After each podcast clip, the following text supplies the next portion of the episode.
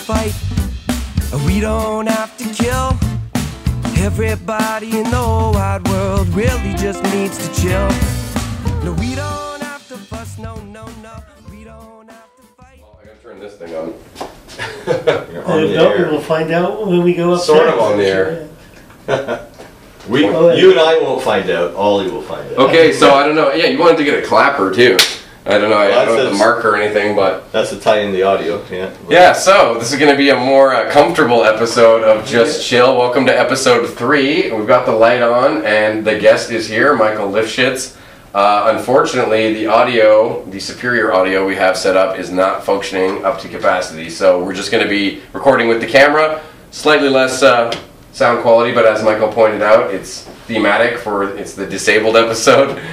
Um, I guess for the listeners only, because we will put this up probably still just as audio. That that's important to mention. They wouldn't know that you are disabled by Okay, so listening yeah, only. so just that Oliver doesn't sound like a evil person. Yeah. I am disabled, and I gave him that joke, so it is okay. And there goes the dogs. um, okay, well this episode's going the swimmingly. Um, can you just deal with them? It might just be Kelly coming back for something. Um, okay, so here we are. Yeah, no, it's also because I don't really know what's the proper etiquette. You know what I mean? It's like I I never had a ton of disabled friends, so I don't know how you So, introduce. so what you're saying is I'm the token disabled friend. Nice man. Well- no, I'm kidding. uh, like here's the, so here's the thing. I always tell people because I once had someone ask me like, how do you like to be called? And I'm like, well, my name's Michael, so that's a good start. Yeah, of Like, course, of course. I I've, didn't- ne- I've never been big on political correct terms. I mean, in theory, the is as person with a disability. Mhm. Uh, but I've never been because my thing is if you're gonna have instead of worrying about a correct term, um, I'm uh, uh, like don't have a nice word for a lousy attitude, right? Mhm. Like if a girl says I can't date him because he's a person with a disability, or I can't date him because he's a uh, a cripple. Uh, I'm not saying people should use cripple. That's not cool. But either way, I'm not getting laid, right? So that's the problem. Yeah, So don't exactly. have a nice word for a shitty uh, attitude, right? I think for me, it's just more that I'm curious uh, by nature. So, like, I don't know. Like, if you talk to someone like, "Oh, I'm disabled," or someone else says the same thing, but everyone's obviously disabled in different ways, and I never know is it like impolite to say like, "Oh, what's your disability?" or or some, a question like that. You know what I mean? Just because I, I genuinely do wonder these things. You know? I so here's a, my take on it. So actually, there was a in 2006, the government actually came out with a book, a booklet. Uh, Human Resource Canada came out with that. Instead of saying disabled person, you should say person with disability or deaf person, a person with a hearing impairment. And the logic was you should say person first because uh, they're a person first. Of and not- course, yeah. they're not defined by the disability or the hearing impairment or whatever the case may be. And honestly, I used to make jokes about that because, like, to me, at the time, I made a joke about how. Uh, so I went from uh, being an amputee who couldn't get on the metro in Montreal to being a person with an amputation who couldn't get in the metro in Montreal. Fair, which- yeah, yeah. Which made me think instead of the booklet, put money into putting an elevator in the metro. That would probably help a lot more. Um, but but it's interesting. So I was out in Vancouver, and I went to a restaurant, um, and the woman who was uh, told the server, uh, "There's these three people, and then the wheelchair," referring to me. Oh, brilliant. And I got pretty offended. And I'm, so when it came time to sit down, I'm like, oh, I got to go in with the wheelchair. Because I was kind of hungry. I wanted to eat. Um, and I, I pointed out to the guy, I'm like, you know, I don't get to make a big deal about it, but considering I'm the person with the wallet who's paying for the food and drinks, it Yeah. could be nice to acknowledge the person.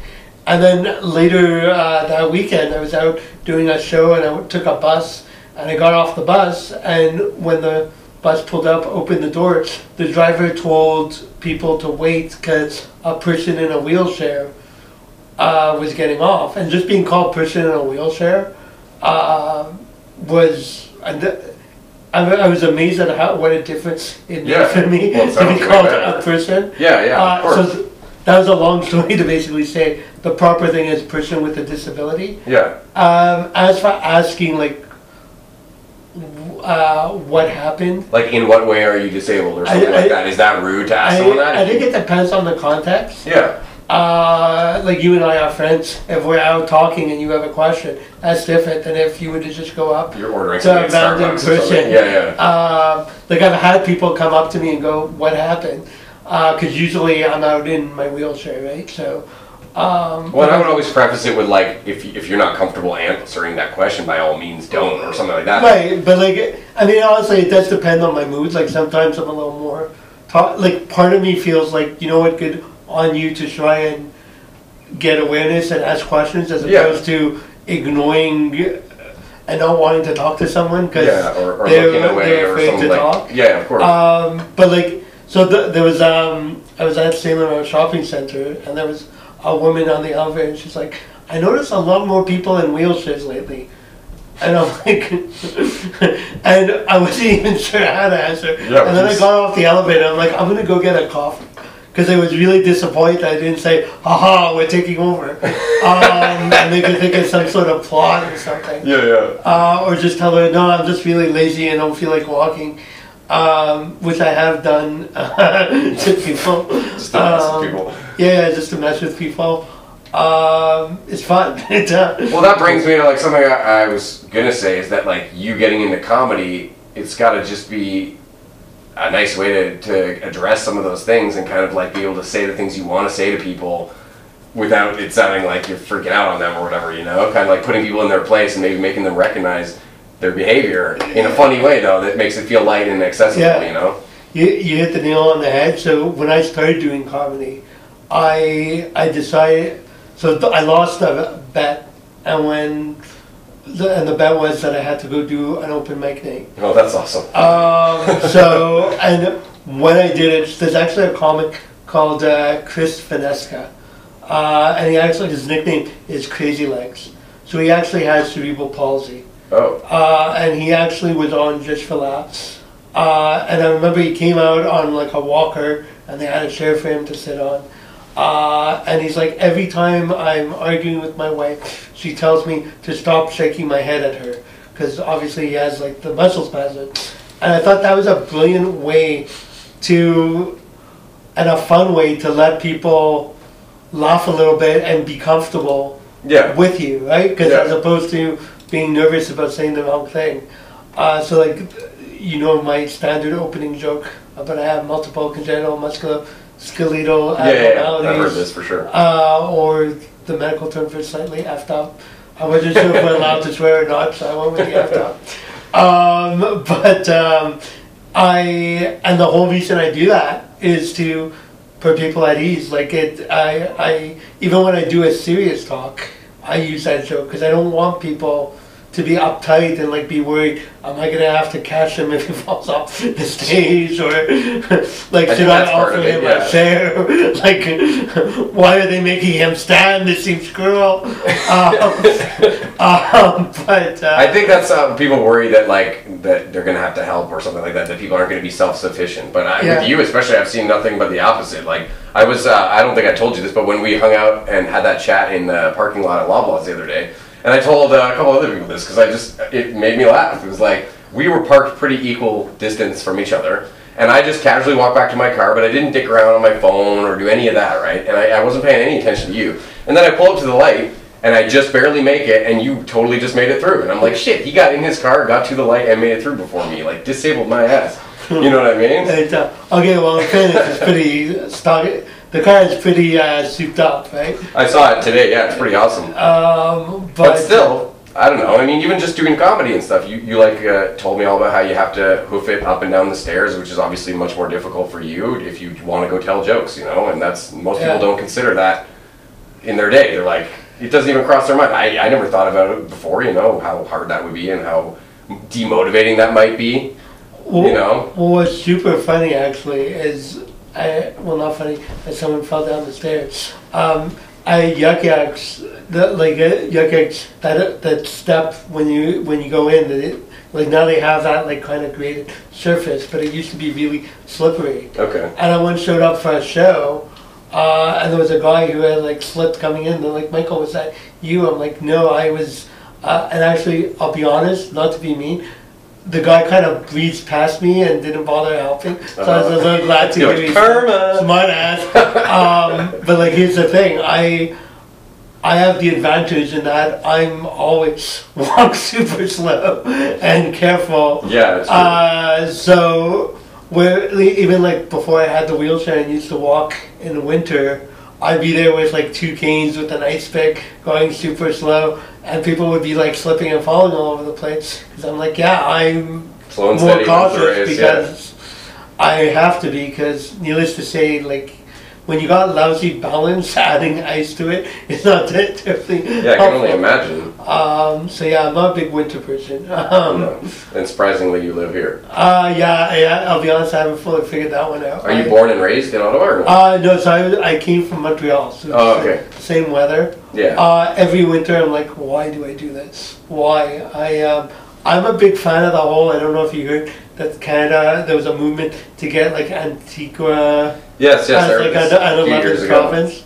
Uh, I, I think that's a fabulous idea. Why was that? It was some Uh, sort of technicality or something? Uh, well, just uh, I think the argument was for Canadians to have a place to snowbird, um, and then that way, I guess from an economy perspective, you're keeping wasn't the it that the- tourist dollars in there. Wasn't it that the island or the country or whatever it was was like owned by Britain back in the day or something think like so. that? So there was I, I, because we're we used to be a dominion of them. I don't. Maybe I'm pulling this out of my no, no, ass. I, I think you're right. I think it was. That's how they were trying to. they were trying to be like, hey, well, Britain, can we work out some sort of deal? And um, Yeah, I but don't know. think This it's was years actually- ago, though, right? A few years Uh, ago, I think. I think I think it started as a a politician did it as a platform, like in like 2009 Uh, okay, okay. or or something, and then it kind of Just to get publicity. resurfaced a bit in 2014. Um, but I think it's a good idea. I like it. I, or at the very least, extend that we can use OHIP in Yeah, Antigua. That would be awesome. that Because uh, that's the scariest part about going on vacation is like, what if something happens to you and you got to go in some like third-rate hospital and they, you don't Well, the language, you know? well, that's the thing, and with uh, disabilities, and that, another factor. Take it like if yeah. Because that's where, like, so the, um, you know, I went away for winter and I went to Vancouver because I'm like, you know what, it's kind of nice that, like, um, the airline broke the wheelchair on the way down. Um, so basically looked up the Vancouver branch of the place. I go here and could go get the wheelchair fixed and have it. So there's something to be said for just being able to go into a doctor, give your OHIP card and uh, in Vancouver, the way they did it, you give the OHIP card and they take a photocopy of your credit card, and they'll only charge you if the OHIP card, because they have no way. Like here, if you go to the doctor and they swipe your OHIP, it's all connected with the computer. Oh, so they're not sure. Down there, they don't know Yeah. because they don't know is the OHIP still valid. Yeah. You Uh, could just be bullshitting them. or Because whatever. apparently I look dishonest. I don't know. I'm like with this face. A real like the- swindler, yeah. Um, but yeah, so. Shit. Uh, all that to say, I think Antigua should become a province. Yeah, It's actually, look it up, Turks and Caicos. Turks and Caicos. there you go. That's what I meant to say. Where did I get Antigua from? I don't Turks know. and Caicos. But hey, it sounded good to me at the time. It's Uh, nice to have a fact checker, Basically, anything warm uh, is what Right? Even even just temperate, like it doesn't even have to be tropical. It's just something like okay. Well, even like going to Vancouver, like when the first show I did there, the host was like, "Thank you for coming out uh, in the snow," and I'm like, "Snow? Oh my God, how am I gonna get back to the train?" And then after the show, I get outside, and there's a guy skateboarding to the bus stop. If you could skateboard, that's not a snowstorm. I'm No, sorry. not at all. Jeez. I, uh, Even if it's a long you one. guys are adorable. Um, let me tell you about a snowstorm. Um, but yeah, yeah, it's crazy how some cities who don't deal with snow, just how like serious it hits them if even just a little bit of snow comes down. They call in like the army and stuff like that. I, I think we had a snow, quote unquote snowstorm uh, while I was there, and like the city shut down, and it was It's crazy. uh, like about maybe five centimeters. I guess if you don't have all the next day, I went out, and like there was just small little like, You're like, what is all right, I can get used to this kind of winter. Yeah. But yeah, you're right. You're right. Like you have here, the used and to it. stuff, yeah. you don't have I mean, I don't think they know what winter tire or Oh yeah. salt on the road. Like, No, what's that? They're clueless, I think. I, I saw a guy with like a salt shaker trying to salt his driveway. I'm like, dude, that's not. That's not the salt you need. Uh, but it'll taste great. But Um, I was gonna actually. I already said on Facebook. I was just gonna congratulate you because you. Uh, I feel like I should be looking at the camera more. Yeah, these, it's like, who these are just props today. But um, Michael just won the uh, Mike McDonald Summer Comedy Competition at Yuk Yuk's. So that's pretty awesome. That's all I want to say in person though, because uh, Thank you it's badass, man. it's, I know uh, it's it's tough competition. Yeah, it. Uh, you know, Ottawa, we're really blessed with uh, insane amount of talent. Like if you look at, never mind the whole competition, but just the wild card and the finals. hmm I, I would say anyone from any of those shows. Like honestly, when I saw the lineup for the wild card, I'm like, all right, I only have to compete about one of, against one of them in the final. like from a competition perspective. Yeah. Because that was, I mean, we have an amazing amount of talent in the city. Oh, I agree It's fully. And it's funny because in the competitions, I feel like everybody's kind of feeling like that. Like, oh man, there's so many like real competitors here. Not realizing that person's probably thinking the same thing about a lot of the other. You know what I mean? Like that's how I've always felt. Everyone there is, and any competition I've been in is pretty uh, pretty daunting when you're thinking about it too much. It. Uh, But That's why I, I always say when doing a contest, you, like my thing is I plan out what I want to do with my set, and as long as I deliver it the way I wanted it to, let the chips fall where they may. Um, obviously, this time they fell very nicely. So yeah, some of it depends on the judges. Like you never know who they're Yeah. gonna be and Ju- judges, audience. Um, how do they do did the final. Did you have a though? good nap that day? Like, Yeah, well, there's yeah, so many factors at play, right? I mean, I once did a contest, and I there was one joke that I do, a fairly regular joke I do, and for whatever reason, I flubbed the punchline. Like it, Ah, and the shit. analogy was the analogy I used. It was like the figure skater who, as she comes out of the triple axel, stumbles a little bit and she tries to recover, but she knows like she just lost the medal. That was kind of how I see felt their at the face moment. like. Like uh, I, I tried it, and I mean it happens, right? So you never know. Um, it's so the the finals at Yuk's uh, was entirely audi- uh, entirely judges vote, I think that's how they always do the final round. of all and they these had things. five judges. Yeah, and you know I think it it, it kind of makes sense because I mean obviously, and we've all done it. That when it's audience vote, we all beg Like- our friends to come out. like calling and vote people for you haven't us. talked to in, Yeah, like, 10 and we all get uh, our friends to come out and vote. Uh, Buy you a beer. it uh, and that may help. See, you're nicer than me. I'm just like, can you do me a favor, please? If Yeah. I'm just gonna tell people you hate disabled people. I never, I never honestly tried that much to be like bringing a bunch of people because I never thought that. A, that's not really how I wanted to win if I were to win, which I don't think I was going to either way. So I don't know. I, I could count on the same sort of core group of people to show up for me, Yeah. and anyone else was just gravy, you know. But I, I think we all kind of have that core. Like I have a group of friends who I think, like I get if I ever I get laryngitis, I could probably send them to do my set. oh yeah, yeah. they've heard some. Although some of the jokes I feel like probably wouldn't go over as well. Michael is kind of messed up. Yeah, yeah. Then they're just oh like my god, that's terrible. saying hate crime shit. Yeah, Yeah. it. Uh, so if you hear about hate crimes at Yuk Yuk's, it's just someone else was doing my set. It is weird though, because then you have that dynamic with those people who always come to your shows because they do it. You know, it feels weird for me. I don't like when I know someone's in the audience and they've heard my my joke already. I don't know. Maybe that's really immature, but like.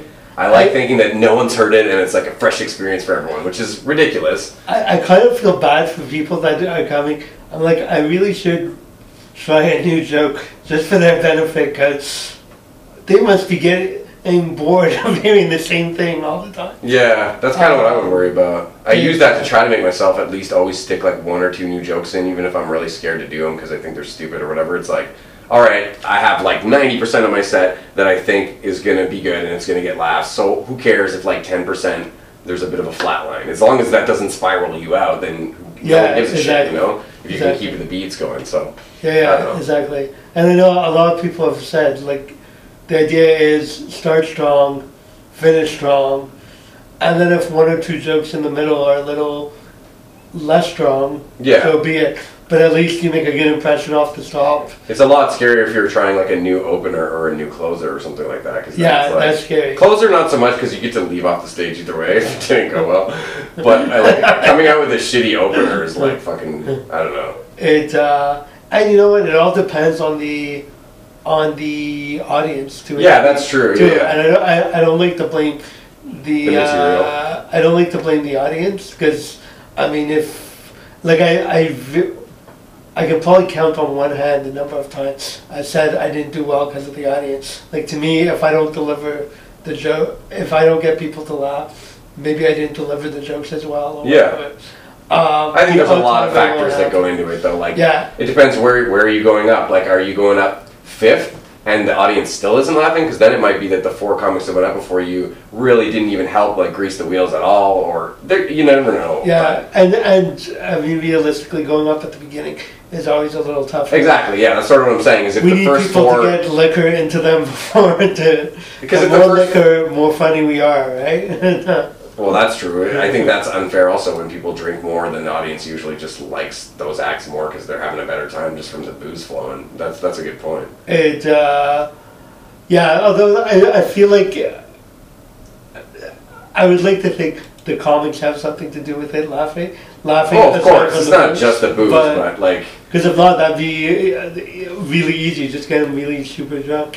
Um, I would like to see like more more like say there was a competition and the audience wasn't allowed to drink. I would like to see if it still sort of really worked in those later acts advantage that there was alcohol, or if you took it away, would it be more like even across the board? You know, I'd like it's got to factor in a bit. And it's Well, I think you may be a little looser, Yeah. um, but I, I think part of it is alcohol. Part of it is just people. Um, once you start laughing and are having a good time, you let go a little bit. the right? atmosphere kind of just changes. and it also really depends how big the audience is. Like if you have twelve people in the audience, they're a lot shyer to laugh than if you have a yeah, full of people. feel more nervous and stuff. Yeah. Well, because like I think there's the concern that if you're like, tw- if there's like six people, because that's that's the smallest show I ever did. Yeah. There Yeah. were six people. Um, it was a little weird. That's pretty small. Um, well, what was like, okay, you know what? We're gonna give you back the money uh, for the tickets, but once we're here, we may as well just have fun and the co- whatever comics want to went up and had a good time. Uh, gonna be fun shows and, I, too. and Though. I'm like, once I walk down the stairs, I'm gonna tell jokes because I'm like, I didn't want to come down the stairs for nothing. Um, but it was sometimes those small shows are fun. Uh, but I do think when you have a small group, people are a little shyer to laugh, right? Because if you like, if you're the only person laughing at a joke. You're a little nervous, It's- right? yeah, Whereas yeah. if there's a group, it becomes a little more contagious, right? Well, because some people are afraid that they might be the only one to laugh at a certain joke, and then people will judge them for having that sense of humor. Yeah. For whatever that joke may have been, you know. Yeah, Yeah. It, uh, but I mean, it. Uh, but it, to go back to your point about a completely dry show, Yeah. I actually once tried to do a comedy room in a um, in a coffee shop in Okay. Montreal. So it was just coffee, no. Yeah. No liquor. one's. Well, there might be Uh, one or two drunk people that you don't know about, but. um, no, well, this was like at like Friday afternoon at six. Although who knows? Uh, yeah, I meant like someone with a little Irish cream in their coffee. You never know, but. Uh, but yeah, it uh, officially there was no alcohol. yeah, yeah, yeah. Um, but and it was a it was a different dynamic. I think there is uh, something about the I don't know if it's the stereotype or the um, the the the trend that you're at a show, you have a drink, you're relaxing, Kinda, yeah, and you loosen up a little bit Yeah. uh, and then you can laugh, right?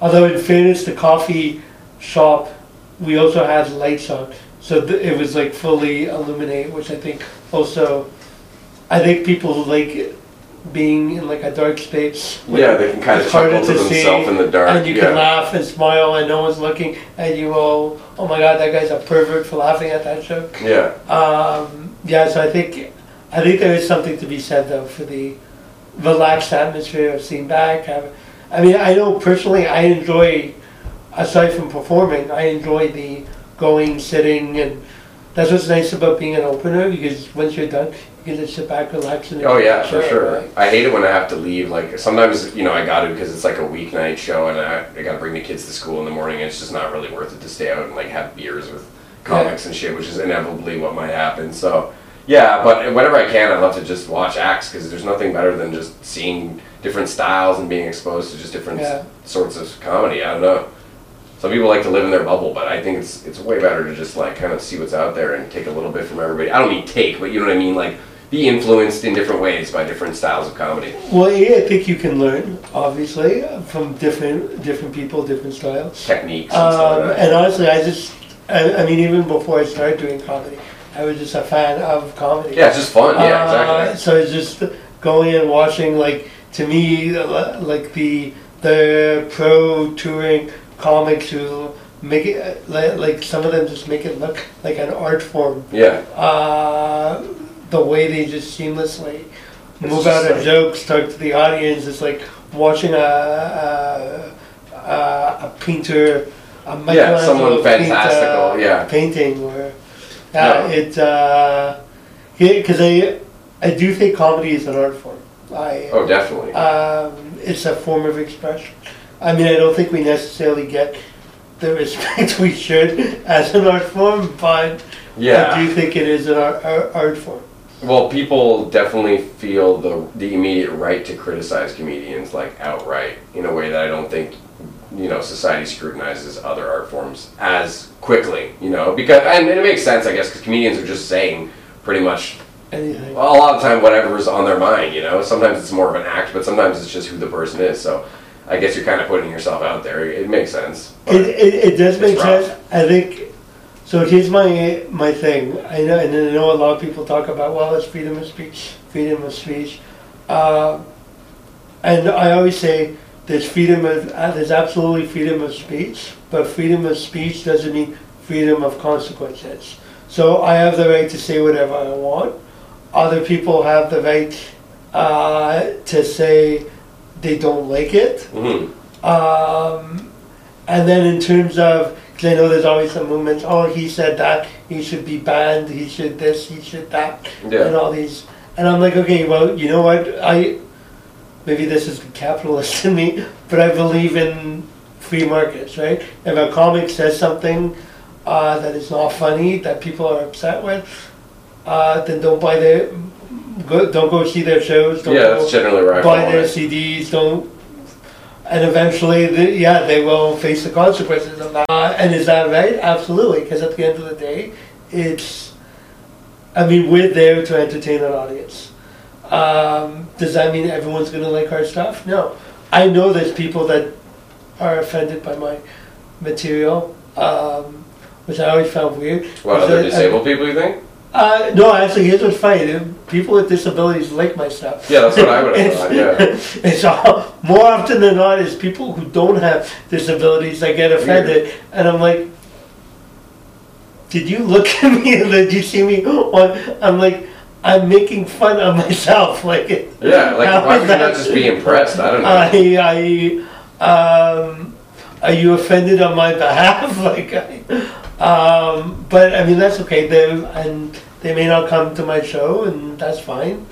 Uh, It still seems very strange to me that that would bother anyone. Like, I'm impressed when anyone does stand-up comedy, and I'm impressed when I see disabled people overcoming their disabilities. So if I saw someone doing both combined, that would be extra impressive. Like, I just don't understand where that hatred or, or uncomfortableness would come from. I don't know. Well, it's like uh, Russell Peter has his bit about people getting offended on behalf of other people, and he's like, that's the most offensive thing because it's basically saying. I'm not of those people, but I think they're too stupid to be offended. So I'm going to be yeah, offended on your on my behalf.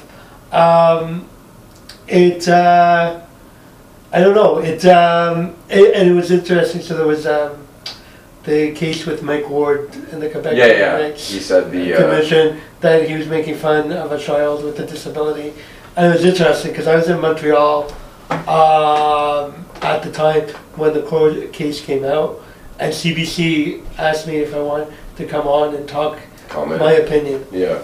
because they're like, oh, a, co- a, dis- a disabled person and a comic. Let's get his reaction. Yeah. Um, and I, I'll be, uh, and uh, it, it was funny because the joke was in French, and I even asked the person I spoke to, um, just to make sure I had the translation right. I'm like, I'll be honest, I, at best, I could say it was important. The joke was in poor taste. That's as far as I would go. I personally didn't think it was in poor taste, yeah. but you could say it was in poor taste. That's about as far as you can go. But you weren't even really that offended by it. What offended me more actually was people, and I, I posted this because there was an article on CBC, uh, and a guy commented, "You should not be making fun of the sick and the infirm."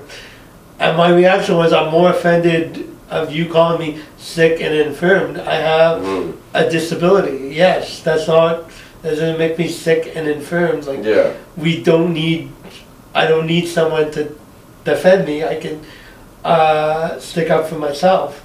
Uh, and I will, like to me, if someone were to make a joke about me, and and also a lot of my comedy is basically when someone does or says something to piss me off.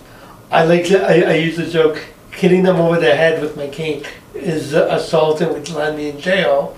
Whereas making a joke about them is perfectly legal. Yeah, that's true. So It's a healthy um, way to do it. It's a little bit of therapy. So, I mean, honestly, I would have personally, uh, like I know the the kid uh, wanted to be a musician.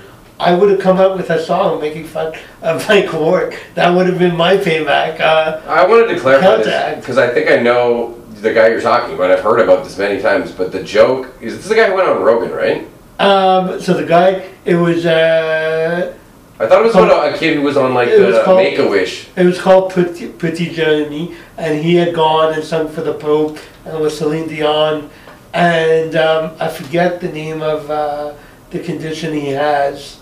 Um, I'm just trying to make sure I know the joke. it um, so the joke was that um, It was, it was I I used to defend him. I'm like, it's good. Let him go, live his dream. He can uh, uh, let him live his dream before, and he's still here because he thought it was like that. The kid kind of before he died. yeah, it was supposed to be like And the he's like, I want to. Yeah. I, I want to. Uh, I'm like, I want to. I'm gonna drown him, and. I didn't know that part. Uh, Jeez. and th- then supposedly kids at his school saw it on YouTube and started bullying him. And bullying's wrong. I'm not, Yeah, it's unfortunate for condoning sure. Um, but the reality is, he made a joke at a gala that was for ad- adults. hmm The It fact, wasn't meant to be. the fact that everything can get out on the on YouTube, well, that's uh, an unfortunate reality of the world we live in Yeah. um, nobody sued the people at the gala who were laughing at the joke. Um, That's a good point. um, That's a valid point. it, um, Are they guilty uh, too? Yeah. No one, no, no one went after the kids who were bullying him, which to me was a lot worse than the actual joke. Yeah. Um, and honestly, my comment at the time was that if somebody's bullying, if bullying um, made you want to kill yourself, because that was the uh, argument, um, go talk to someone. And, and I'm not saying that, to, and I said at the time, I'm not saying that to be mean or cold-hearted, but the reality is when you have, I mean, people have said terrible things to me. Uh, I've had horrible experiences of people discriminating against me. Um, Well, I being think being you called like- wheelchair is probably a, an example of that. worse than that. No, I can Um, imagine. Yeah. Um, and, and it sucks and it hurts and it's not it's not fun. Uh, but if you're gonna let those people um, get you down, um, you're not gonna get very far. Because if you listen to those people, you're not gonna get very far. Um, so yeah, it's. I feel like we started. That, well, that actually brings up uh, Okay. kind of a good point because I've been thinking about this a lot, knowing that you were going to come on. Just how I find a lot of the time the disabled people seem maybe it's because they have more to overcome, but they do seem more driven. Like whenever I talk to you, you're always optimistic. You're always like this positive energy person. And I was noticing too, there's a girl in the neighborhood here. I was talking to my kids. Uh, because my kids can be lazy little shit sometimes, and uh, the she's you know probably about their age, like I give her ten to twelve, and she's clearly got a prosthetic leg. and she's out there walking the fucking dog, and she's got a like a paper route and all this shit, and I'm, I'm looking at my kids like, what are you guys up to? Come on, like this girl's got a, a disability at her age, and she's already like trying to conquer the world. And I, said to them, I have no doubt this girl's gonna make something of herself when she's grown up. So It, uh, well, so like here's the thing: uh, a prosthetic leg. Like I actually do have a prosthetic leg. Yeah, that's kind of that, yeah. my least of my problems. So, a, a prosthetic leg, particularly with all the cool stuff they can do now. Not to take away from this girl. No, of course, I meant more with her age as it- well, it- si- simpler. I, I do think having a disability. So when I was a kid, I was like driven to show I was like everyone else. I didn't want to be different, or and I was like I went and played uh, baseball. Granted, modified baseball. Like we had the kids on the street playing baseball, hockey, whatever. Yeah. And we used to go out on the weekends and play in the field across the street and all that kind of stuff. And I mean, granted, it was modified, but I still did whatever I could of, and, and I always, I think there was a little part of me always had the thing of, I'm gonna show people what someone with a disability can do. Mhm. And even when I started doing comedy and speaking, largely the reason I started all this stuff was because at the time I was going to, so the, I had just gotten the wheelchair. Uh, so the wheelchair, I probably needed a wheelchair uh, um, in the late 90s. Uh, but I'm male and w- male men are stubborn uh, and don't like to admit we need help. what age would you have been at that time? Um, Like, so I would have been, so late 90s, I would have been mid 20s. Okay, so was your uh, disability something that's progressed over time, or? So, so here's the thing. When I was basically the the whole long thing, parts of my skeleton weren't properly formed. Okay. So my, a big thing is that I had no hips when I was born. Oh, geez. Um, and like my artificial leg, I was missing the bone between my. That, that I think it's the tibia, which is a long one. Okay. I was missing the bone between the knee and the ankle. oh. Uh, and I, so they kind of took the smaller bone and built uh, a knee joint. Hmm. Uh, and like, so there was like a club foot. They removed the club foot, made some form of a knee joint, uh, and then that way I was able to be fitted with an artificial leg. So I actually had my first artificial leg when I was 18 months old. Uh, I'm still short, but I have grown, so it's not the same leg when I was 18 months old. I just like to clarify that. Um, but um, but yeah, so it and because the hips were constructed, so I've actually had nine operations. So one hip was three, uh, then two on my right hip. My left hip was three. My right hip was two. Uh, my right knee was two. And the, these are all being done at a young age. So I think three th- on each hip, and then two. So it was throughout elementary school. So my last surgery was in '88 when I was 13 Okay. for scoliosis. So uh, scoliosis uh, is a curvature of the spine. Yeah, yeah, that I've heard. So of. I remember I went into the doctor's office. They take a spine, a picture, and like when you see like a C in the middle of your spine, you're like, that doesn't look right. That's not good. Um, so yeah, so I had surgery to correct that.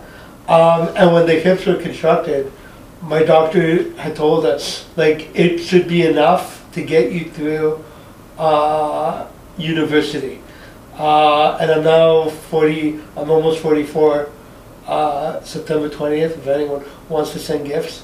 Um, I'm not sure. Happy early if it's got- birthday. I'm not when this goes. If it's after I accept like gifts, that's fine. yeah, we're not sure when this is going to be Um, up yet, yeah, so soon, soon, we're working on it. uh, But um, yeah, I'm almost 44, so I'm not sure if my doctor thought I was stupid and it would take me a long time to get through university, or I'm on borrowed time.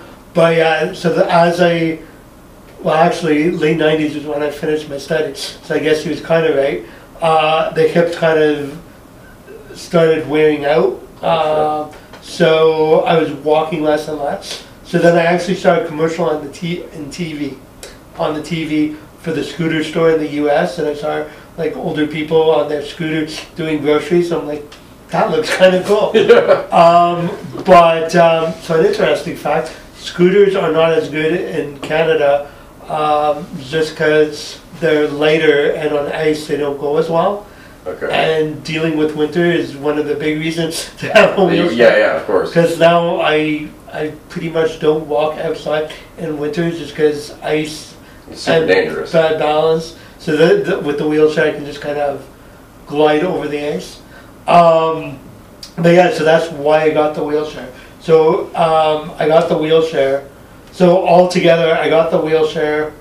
Uh, I broke out with my girlfriend at the time after, in part because of the disability, uh, and I moved out on my own. So when I moved out on my own, I went shopping, um, and every person I, every store I went to that I tried to do, like I'm an accountant by training, so uh, that 36 months no interest free payment, no interest Ah, payments okay. was really attractive. So every place I went, I would apply for the financing, and without fail, every single person I spoke to was like, "Well, how are you paying?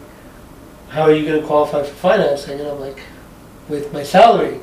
And Ah. like I was working in finance at Jeez. McGill, so I mean I was making like my background's a CPA, so I was making a decent salary, uh, and everyone just assumed because I'm in a wheelchair, Yeah, that's I must not be working. Um, so I think that was the frustration that got me into comedy and talking. It was like, okay, I'm gonna set you fucker straight. Yeah, yeah. Well, that makes a lot of sense. Um, so I, I, I think there was always that need to prove what I could do. So I, I, I always was super busy. Like in school, I was doing like I remember in um, in Shiza, I I did an honors program uh, and graduated. I think with like three certificates because two I was like doing two certificates. And then like the third one, I realized my last semester, I just needed one more course to do it. I'm like, oh, I'll do that one too. Why not? Um, yeah, why not? and I remember, so when I was in Shiza, there was services for students with disabilities. Because like every post-secondary um, institution has um, whatever they want to call it, but it's basically an office to help, uh, which is important, to help with any sort of, whatever the issue is. Um, so if it's a learning disability or whatever kind of accommodations you need, if it's moving uh, to an accessible building, whatever Yeah. accommodation you need. So they do an assessment and then they'll work with you and your professors to make sure. And it's not about giving a student uh, an advantage or that. It's basically kind of taking away the disability angle so that you can compete academically At the a same level level. playing field. Yeah, yeah, for sure. right? That makes. Uh, so total like for sense. example, I have so I could invite fast, so I've got extra time, so that I, like I'm not just because I can't invite fast doesn't mean I'm not Shouldn't gonna be be able to penalized, fin- yeah. finish the exam, or like I need to get up and move around because I couldn't sit for the full three hours. Yeah. Well, you're not going to cut into my exam time. Like it wouldn't be fair if I only got two and a half hours because I needed to walk around when No, everyone of else course, of gets course. three. Um, so, um, so yeah. So the I remember the student, the the woman who ran the services at my shiza had said that uh, well, since you have a disability, you may want to do a reduced load.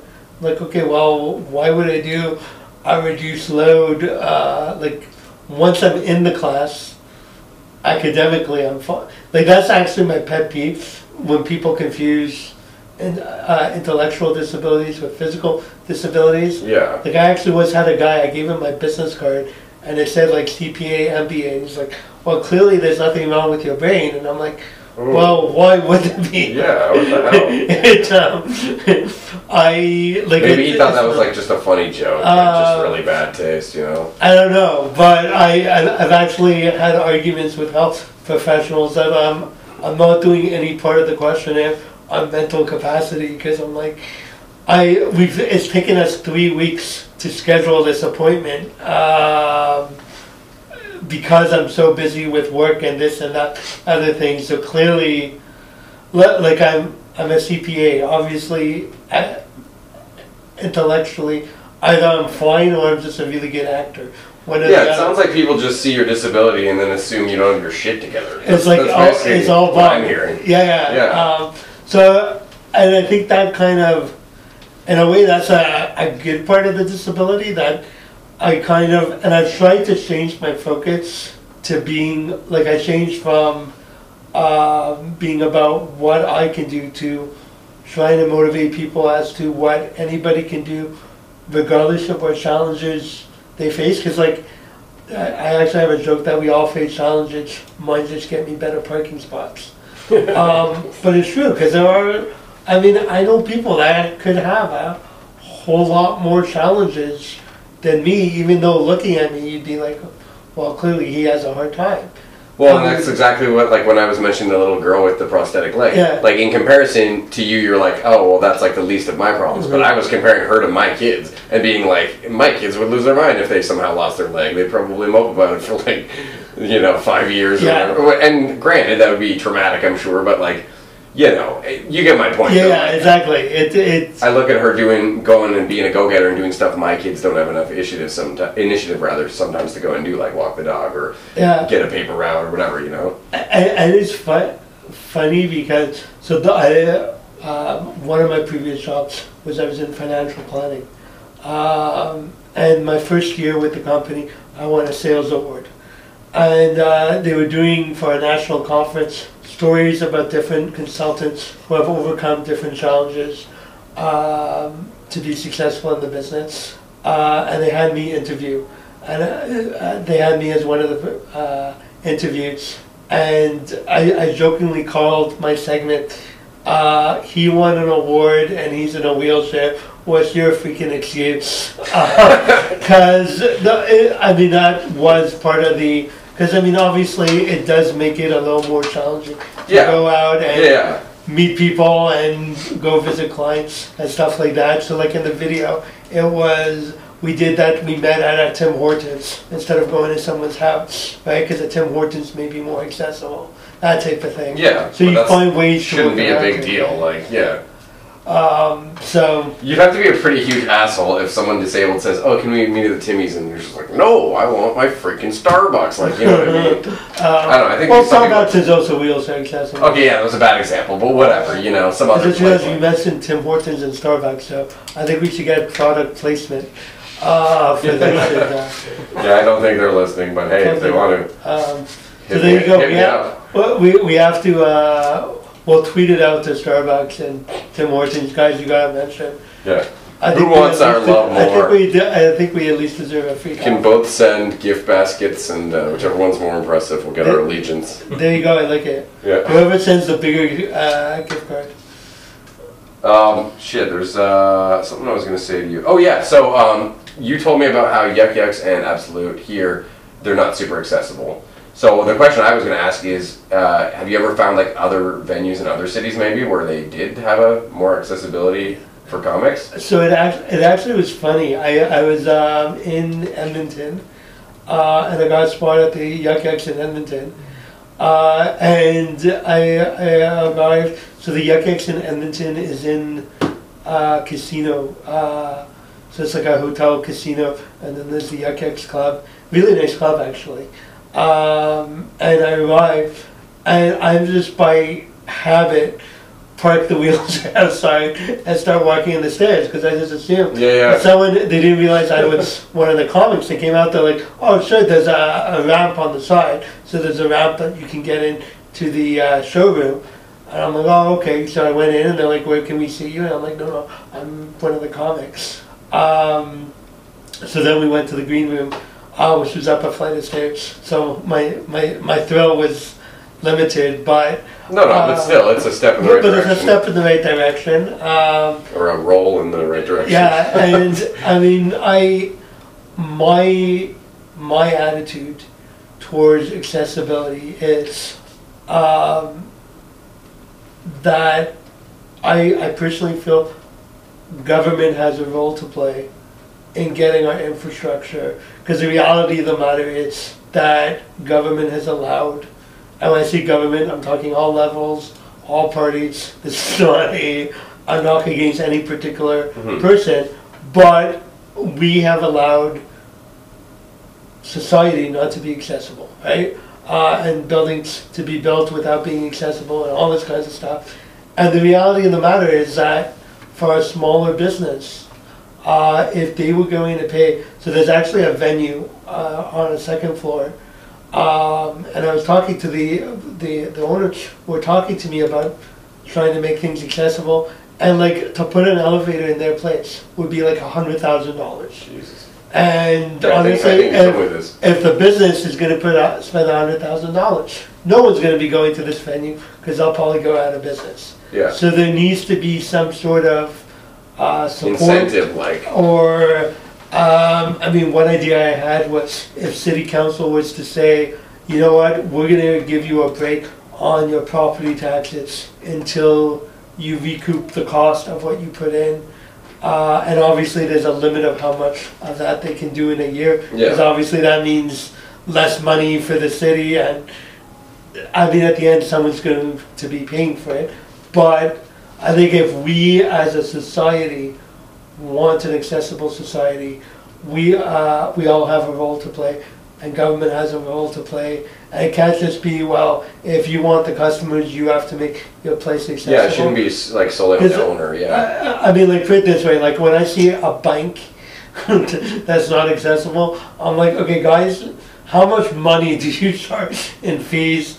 Like, when it's a big company making all kinds of money, Yeah, you have no excuse. dude, you can pay the twenty-five hundred bucks to put up. And how often would something like that happen? Say a bank, like how Uh, do you see that? th- th- well, there was a, so I'm thinking of a particular case, there was a bank, uh, I think it was a Scotia Bank, uh, that, um, th- they were under renovation and the other exit was through a building that closed at like five, so you Uh. couldn't get after hours. Yes. And it's like, okay, well, could you at least put, cause the accessible door was through another building. And it's like, okay, well, you know, for the money you guys make, you can, but for like the average small business, and I know people say, well, um, so I, I've spoken with, uh, people, cause Yuk Yuk's actually, uh, used to be in a hotel, and I wanna say Capitol Hotel or Albert Suites, or, I forget the. which Oh, it was hotel. on Albert somewhere. Yeah. Yeah, so you used to be in a hotel. Yeah. So you used to be able to go uh, down a flight, of s- th- down the elevator and get in that way. That's And then they moved to an inaccessible location. And I remember at the time, I was joking, I was still living in Montreal, and I was joking with a friend that uh, we should do it like the, um, uh, my opening joke was gonna be, I gotta to you guys, most places go from inaccessible to accessible. You're like the first ones that did it the other way. Uh, but I didn't think my comedy career was quite at the point Yeah. where I could get away with that joke. Uh, but, and I know people say, well, why didn't they move to an accessible location? Uh, there's not that many, it's hard to find accessible spots. And if all businesses are gonna be looking for accessible spots, rents are gonna go up and it's gonna get super expensive, like, Mhm. it's hard, right? Like, as you know, when we do a comedy show, you have to set up the stage and the, uh, seating and everything, and the speakers, and the lighting, and have everything, so it's hard to find that perfect spot that would be, like, honestly, I've been trying for like a year now Mhm. to find a place to do an accessible open mic that Yeah. would also be good for comedy. Um, but the reality is most places that have private party rooms or private rooms where we could do it, the rooms are down a flight of stairs or the bathroom is down a flight of stairs. There's got to be somewhere we can find. Uh, so there's a couple of places I'm looking at. Um, so stay tuned. No, that's a really good uh, initiative to be un- undertaking, though. Well, I'll be honest, part of it is my selfishness. That in winter it's harder for me to get to Yeah, the but it's club, not so, selfish. It's it's. Um, but I, I don't know. I don't think that's selfish. It, it, it actually, actually what triggered it was I, I did a show uh, at Three Brewers on Sparks Street. So they have the upstairs, which um, there's an actual elevator through the Sparks Street Mall, so you can't get up to the second floor Okay. uh, via um, if you're in a wheelchair. And there was a guy there who was in a wheelchair, and he was saying to the comic, he goes, "I love comedy, but like it, it, like I ha- I'm lucky in a way in that I can get out of the chair, and I have the luxury of being able to walk down the stairs, right? Yeah. uh, may be difficult, but I can do it. Uh, he can't, right? So he can't get to the clubs. So there is that question of finding that venue that people can come to. Uh, Even just for audience in members, yeah. Uh, well, audience member wise, there is uh, some rooms, some of the satellite rooms that are accessible. The smaller rooms, yeah. Uh, I know you had Chris Kingsbury on Yeah, last yeah. episode. and I know his breweries. I think most of the breweries are. Yeah, I haven't actually been out to any of them yet, but that Um, doesn't surprise I me. know though. Stray Dog was. Well, I, I feel like lifting kegs of beer down a flight of stairs would probably be hard. Right? So I Yeah. feel like probably That the breweries some of it. are going to uh, uh, be super Open accessible, concept, have flat, yeah. uh, around. Because or those yeah, kegs look heavy. but um, but yeah, so there are some routes that are accessible as an audience member. Uh, but what I want to do is have the option that if someone with a disability wants to try comedy, performer, they can come and we'll give them a five minute spot just for the simple fact that people um, not like otherwise i mean for most comics it's going to be a little bit more established comics but recognizing the fact that someone in a wheelchair uh, who wants to do comedy can't really become a more established comic because Yeah, there's it really for them to get the like open mic wise Which is so weird because as far as like um, things you might want to try to do, whatever it is, a job or something else, stand up seems like something where you're like, oh well, that that should be accessible to pretty much anyone because it's a microphone and your voice. You know what I mean? You can be more moving around on stage if you want, but as long as you can Well, talk. stand up may not be accessible to someone in a wheelchair. Way to be incent. No I'm kidding. Sorry. Yeah, you know what I mean. Though, Like, do- um, I, yeah. uh, but yeah, Actually, actually, the name's offensive. Stand up. Oh, Yeah, yeah. up, well, uh, there's actually uh, some comics call it sit down comedy. Yeah. Um, actually, what I like doing is if I'm like out and I'll meet a friend and he's with someone and they go, Mike does stand up, and I'm like, dude, that's pretty offensive. And like the friend, they know I'm joking, but the friend looks Just super bust their balls, uncomfortable. yeah, I am making fun.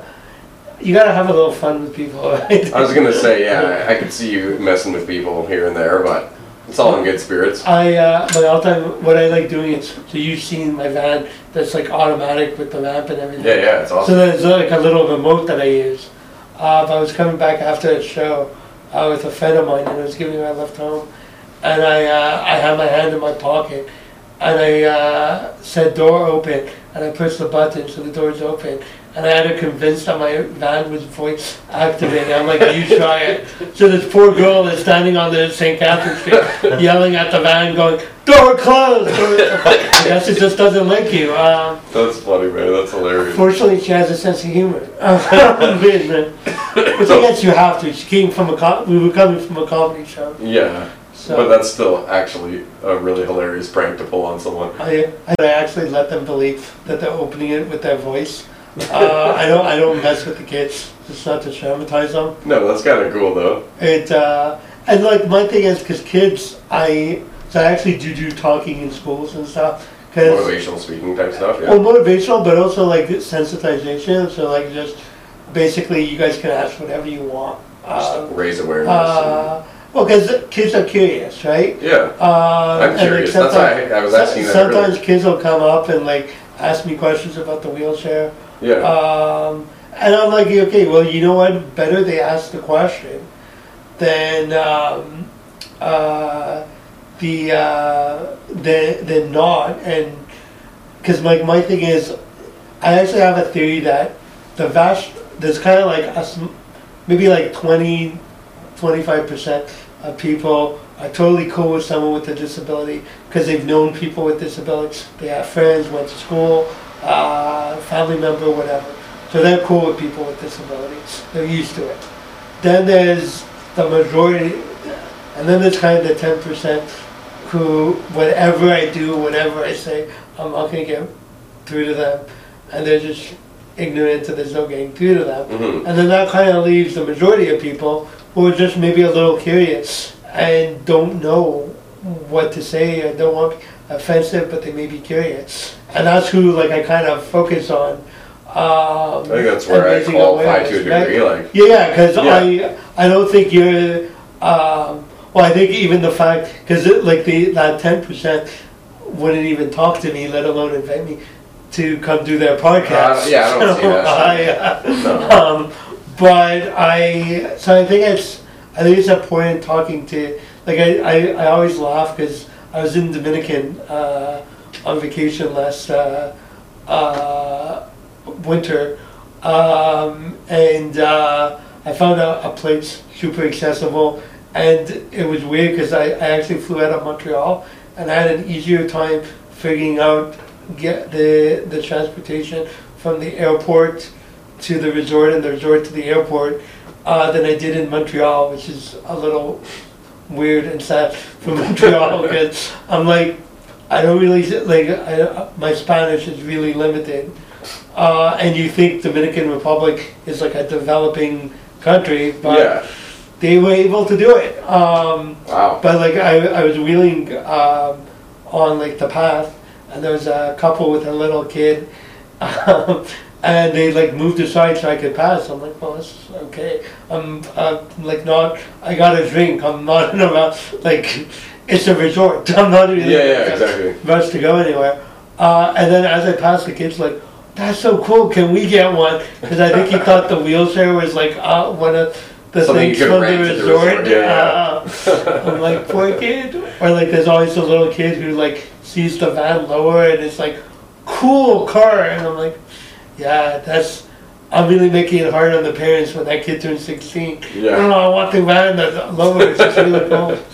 Um, Yeah, that thing's pretty cool. You could like cross a little baby moat with that thing. Yeah, yeah. I saw it when you put it across the curb. I was like, oh, It's pretty uh, badass. it's pretty uh, pretty high tech. Yeah. Uh, so yeah.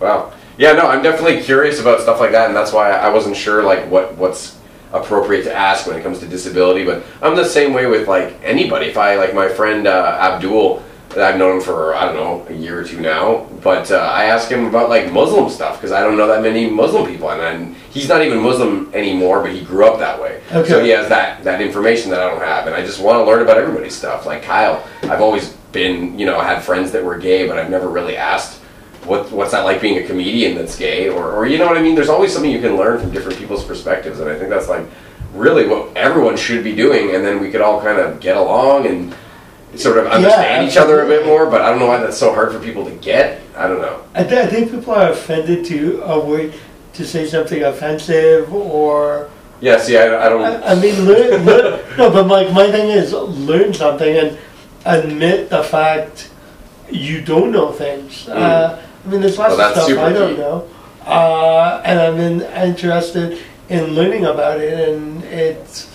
Um, yeah everyone's like I don't embarrass easily I think that's part of it like I don't I have like, no problem approaching people about this that or the other thing and and I maybe really you should. No, Well, no, that's the other thing. I think I'm quick to notice when I, um, like, if I do offend somebody, I feel genuinely bad, and I make a genuine like effort to apologize, and I think that goes a long way too. You know, it is is having the hindsight to go like, oh, did I did I come off like a dick just there? You know, and if you did, then having the follow through to be like, hey, sorry for being a dick. I don't know. And, and I think it's also if you know people like so. There's a comic in Montreal who we were at an open mic, and he introduced me. He goes, "Your next comic is cripplingly fun. Has been called cripplingly funny," and I thought it was hilarious. Another comic found it hilarious, and and it's funny because this comic and I were good friends, and we always joke that people must think we hate each other because we're always giving each other hard times, Yeah. knocking each other, making fun of each other, but in like a fun way, right? Yeah. Like uh, in a playful way. Just ripping on each other. Uh, but people like, and people looked at him like he was a complete monster, and I Yeah. found that even more funny that people were offended on behalf of me. that's weird. Uh, I would and instantly look to the person, like in that case, I would have looked to you to see your reaction because you, you could have had a varying reaction. And it becomes unfunny if I see you and you're the person who's got the disability and he's making that joke, and I see that you're uncomfortable, then I think it becomes maybe a little inappropriate to keep laughing at that point. You know what I mean? Because you're like, oh, well, this guy's clearly being hurt by that comment and he falls under that category or whatever, you know? Anyways. And, and, and I think it's interesting. So the, the, we were at a show uh, in Montreal at an open mic, uh, and there was a comic who was making a joke about uh, a guy who had I don't know exactly what his disability was, but he was in a wheelchair, and they used to be in uh, the metro station at Eaton shopping center in Montreal, um, and they used to sit there collecting money. Uh, and he was like, I always wonder how did he get there? Because like the metros aren't super accessible. Did someone bring him and drop him off? Are they picking him up? And it was kind of a funny joke the way he built it up Yeah. and did it. And there was a comic there who had a disability later in life, uh, and uh, was very angry about it, uh, and actually told me off that I didn't get offended at that joke because I I have no Oh, respect for lord. myself, and I did, and I'm like, okay, well, it's a comedy show. It was a joke. It was a funny joke, um, and I think so. The years ago in training, um, there I, I was doing training. I used to do like professional, deliver professional development courses, Okay. and uh, it was a course that was.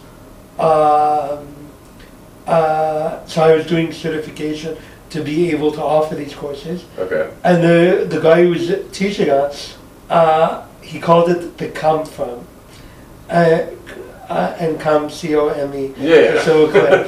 I'm not getting dirty here. Just something photographic. Yeah. Um, and it was basically when someone says something, you also have to look at it from the perspective of where they're coming from. So I can know someone, a comic could say something to me as a joke, and I know it's a joke, Mm-hmm. and I can take it as a joke. Whereas if someone else were to say it, uh, like No, I get that. You don't know where it's coming from. I'll give you the perfect Yeah. example. Uh, this comics will always joke about how long it takes me to go to stage. And they're like, okay, well, Michael, do you want to start now? So, uh, like before the show starts, do you want to start now? So by the time it's your turn, you'll be near the stage. And it's, it's meant to be playful and funny Yeah. and teasing. Whereas in another context, it might be offensive. So I think it's important to remember where people are coming from and um, there's a big difference between uh, saying, "Can I get? I want to know something about your disability. Uh, are you able to do something?" And going, "Oh well, you can't do anything because you have a disability." Mhm. There's a world of difference between the two. Oh yeah, definitely. right? Um, so, yeah, I think, but I, I'm with you, man. I think I, I think it would we do well to actually, and that's what I think is nice about comedy. Actually, you really get like if you look at the diversity in Ottawa comedy, you get to hear jokes about a lot of different topics Yeah. uh, and people talk about. Uh, so you get a, a little peek into what the world through the eyes of someone who has a disability or through uh, who's someone who's part of the LGBTQ community Yeah. Exactly. or um, First Nations or whatever uh, their material is about. Uh, and I think it's interesting, right? Because it's a good way to learn. I think it's. I've said that before too. I think it's almost a more entertaining show just right off the bat if you know you're going to have a diverse lineup because I don't know you're just going to see all those different viewpoints and, and uh, that's more interesting to me than just seeing a bunch Yeah. of guys like me go and tell jokes about stuff that I know. That can hit home too if somebody really like touches on something that you can relate to. Of course, that's going to be like hilarious, but. Yeah. But it's also not bad to expand your mind and like learn about new shit. You know what I mean? Like, And I think uh, the, the advantage, like from the production side, of doing, like when I do a show, I try to do a diverse lineup.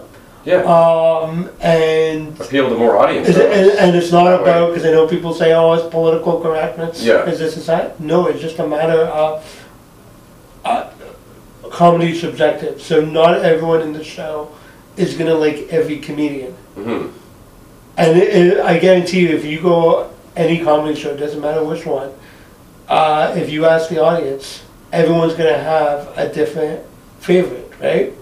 It'll, That's true. One may Everyone's got a different take home. with yeah. a different, uh, or they may have a different favorite joke.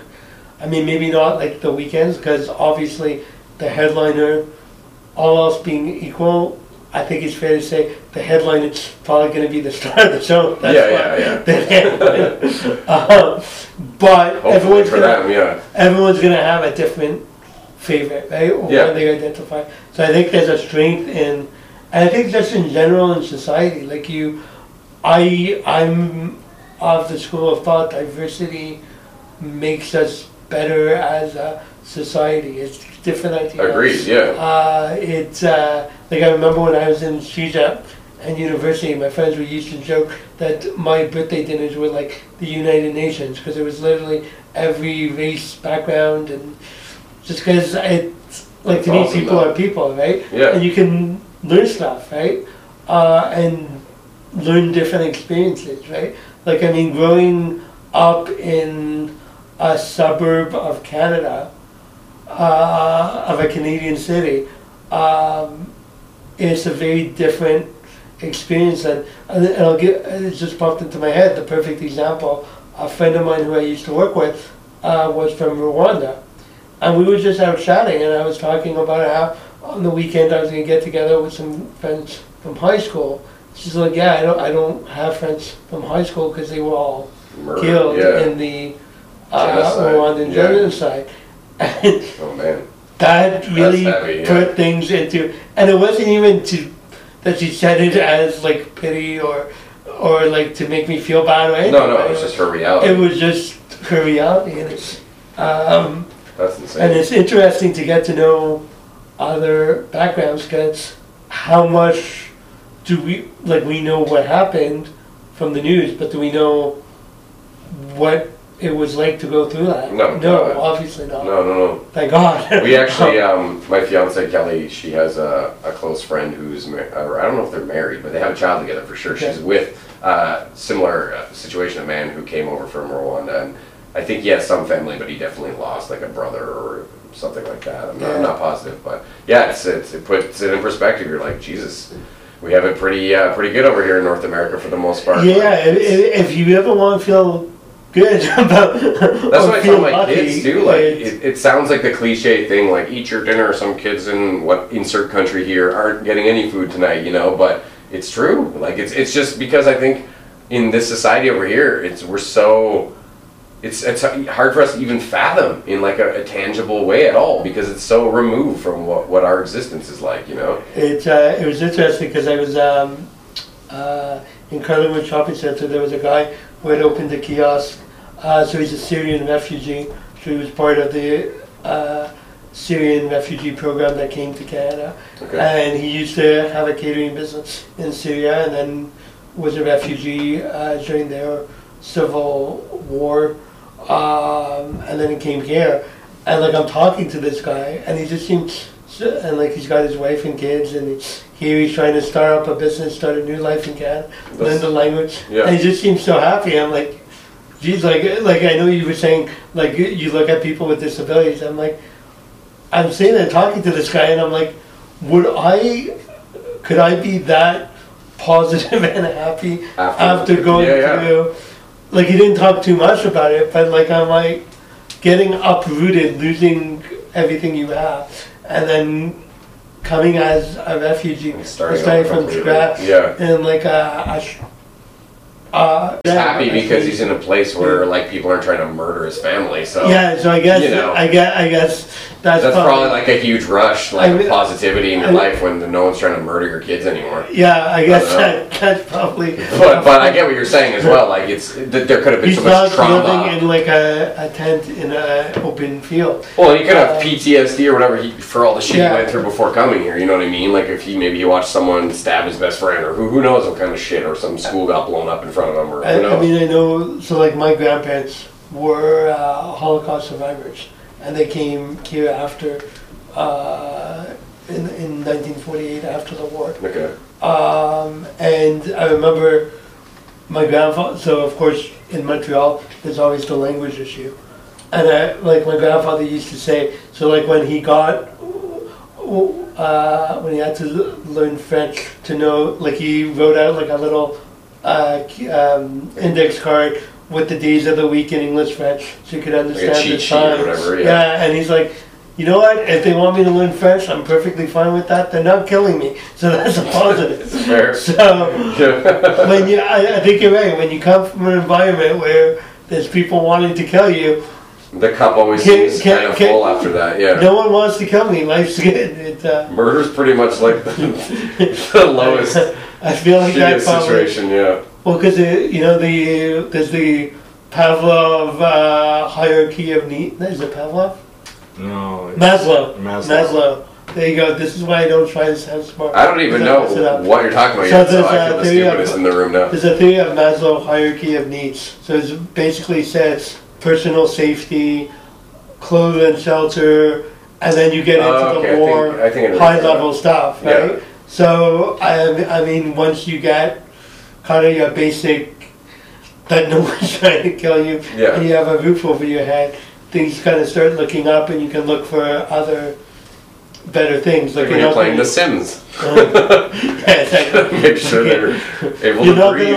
gonna you're not gonna worry about audio on a podcast if someone's trying to kill you. Yeah, right? well, true, true. Yeah, that fits Bonus. Yeah, Uh, you know what they say, first world problems. yeah, yeah, yeah. No, that's. I like how you tied that in too. yeah. I I just figured if anyone needs a reminder about why, if they're like, how come the podcast isn't the Yeah, sound we should, isn't should good? mention once. in a while. Well. Oh, that, that gives me a chance to insert. If you don't like it, you can send an email to uh, justchillpodcasting at gmail.com. Or if you have any just positive comments, that's great too. Um, but yeah, I'm nice. I just usually say, if you have positive comments, please tell us. If you don't have positive comments, the world's negative enough. Stop. yeah, I didn't actually mean being it. Please don't send me negative emails because I won't read them. Um, but no, uh, man, thanks uh, again for coming. I don't know, what are we at for uh, a, a I'd clock? say you're well over an hour. Yeah, because Oh, we, wow. we've been rocking about an hour and a half for these podcasts so far. I, I didn't mark it on my watch when we started, but No, it's we've got some meat here for sure. I'm just looking at my questions and what do I have. I mean, we've been asking everybody um, what because of the wall of inspiration, sort of like if you could have one superpower out of anything, what would you pick? So I'm trying to keep that as a regular question. a superpower, um, leaping, leaping tall buildings because then I wouldn't have to do the stairs. See, I knew I asked Yeah, you this. There was going to be a joke about. that. I was almost not going to ask. I'm gonna go with that. but I didn't want to give you special treatment. So, Uh, no, no, I appreciate that. Please feel free to answer. well, hey man, you could have picked like uh, mind control or like invisibility is what Kyle picked, and um, what did Chris pick? Like telekinesis, like moving shit with his mind. So I didn't know which way you were going to go with it. Well, see, I actually telekinesis actually would be a good one because then I could just move all the audience upstairs, right? And just like bring the stage up. up I thought you uh, were gonna say like move your legs with your telekinesis so that you could kind of float around or whatever. I But uh, that's probably you Yeah. have to be focusing on that all the time, I guess. So that would be like you wouldn't be able to tell jokes anymore. I feel like that would probably make telling jokes hard. I wo- I wonder how that would. They're like, he's not disabled, he floated up here. I can't even do that. Yeah. Uh, but yeah, it. Uh, and actually, thank you for not changing the questions because it was funny. I actually really thought about that before. I was like, I don't know, because is he just gonna say like, well, flight, duh, or some sort of way to, to be able to be more mobile or whatever, you know? But You don't know, you know what? It's funny you say that because people have actually asked me if I ever wish not to be disabled. Hmm. I mean, it's hard to know that because I, being having a disability is what I know, right? Like, As I was gonna say, it's I- always been a part of your life. I yeah. like since I can remember, I had an artificial leg, so it's not like, uh, like this is just how I am and how I do things. Um, and I, in a way, I think it, as uh, as uh, corny as it may sound, maybe the disability is meant to be so I can inspire others or makes me work harder or I, I don't know. Maybe My mom actually I'd told be me a about. different Uh, person. my dad probably knows this, but my mom's into a lot of spiritual stuff. She's not really religious, but she's very open minded when it comes to like soul and afterlife and that kind of stuff. And she told me something about a book she read. I don't know where this is coming from. I'm probably gonna butcher this, but something about a belief that people before they come down to earth, like before you're born, that we pick the lives that we're gonna live based on the challenges that they're gonna bring and, and the opportunities they're gonna afford our souls essentially to elevate themselves through overcoming those challenges. I don't know. It's maybe a little out there, but No, it's, it's it's- a, a nice concept. Yeah. Yeah. Like you know, because other people are born, you know, with AIDS for in the middle of some shitty country where there's no food, or like you could be born with. Uh, you know, a plethora of things. Could be anything, but yeah. uh, that's the theory, though. I don't know where it comes from. I'll have to ask her, but something that always stuck with me is being like, well, that's interesting. It's a It's uh, yeah, it is an interesting. philosophical concept to wrestle with, you know. That is deep. Yeah, it's kind of cool. That is pretty deep. Um, yeah. The, the, I, I- think that may actually makes sense. right? Well, I mean, the idea, it's a weird thing to think about the idea of your soul, do like picking your life because you know we were not conscious of that time. You Yeah, don't really but- remember before you were born. So it's a weird thing to put yourself in that I, place. I, I mean, I know a lot of religious people say God would not give you what you cannot handle. So kind of this along the same That's fair. lines. Yeah, that's We got way deeper than We did, yeah. Eh? This That's is pretty, cool. This is pretty deep. it's a good that's a good note to end on. I said, philosophical. we've said lots of positive things too. I think this is a, just a great talk. Um, the other thing I forgot to mention to you, I guess I could say this off the air, but um, trying to get people to put something up on the wall. So I know I should have texted you that before. I totally fucking spaced on that, but uh, even like a business card or just some sort of. I'm trying to make this like a, a den of experiences and, and things that have been a part of my life, so that it just makes it conducive. here You know. We'll hold it up to the video camera. There you go. Self promotion, and there Honestly, that's good enough. We'll- Yeah, we'll adds to the collage wherever you want it. We can put it up. Oh, nice. Okay. We'll take a picture and shit. But thanks again for coming on, man. Congrats again on the win, and Thank you. We'll bring you back on with the audio uh, working next time in full force. Sweet. All right. Okay, cool. Oh.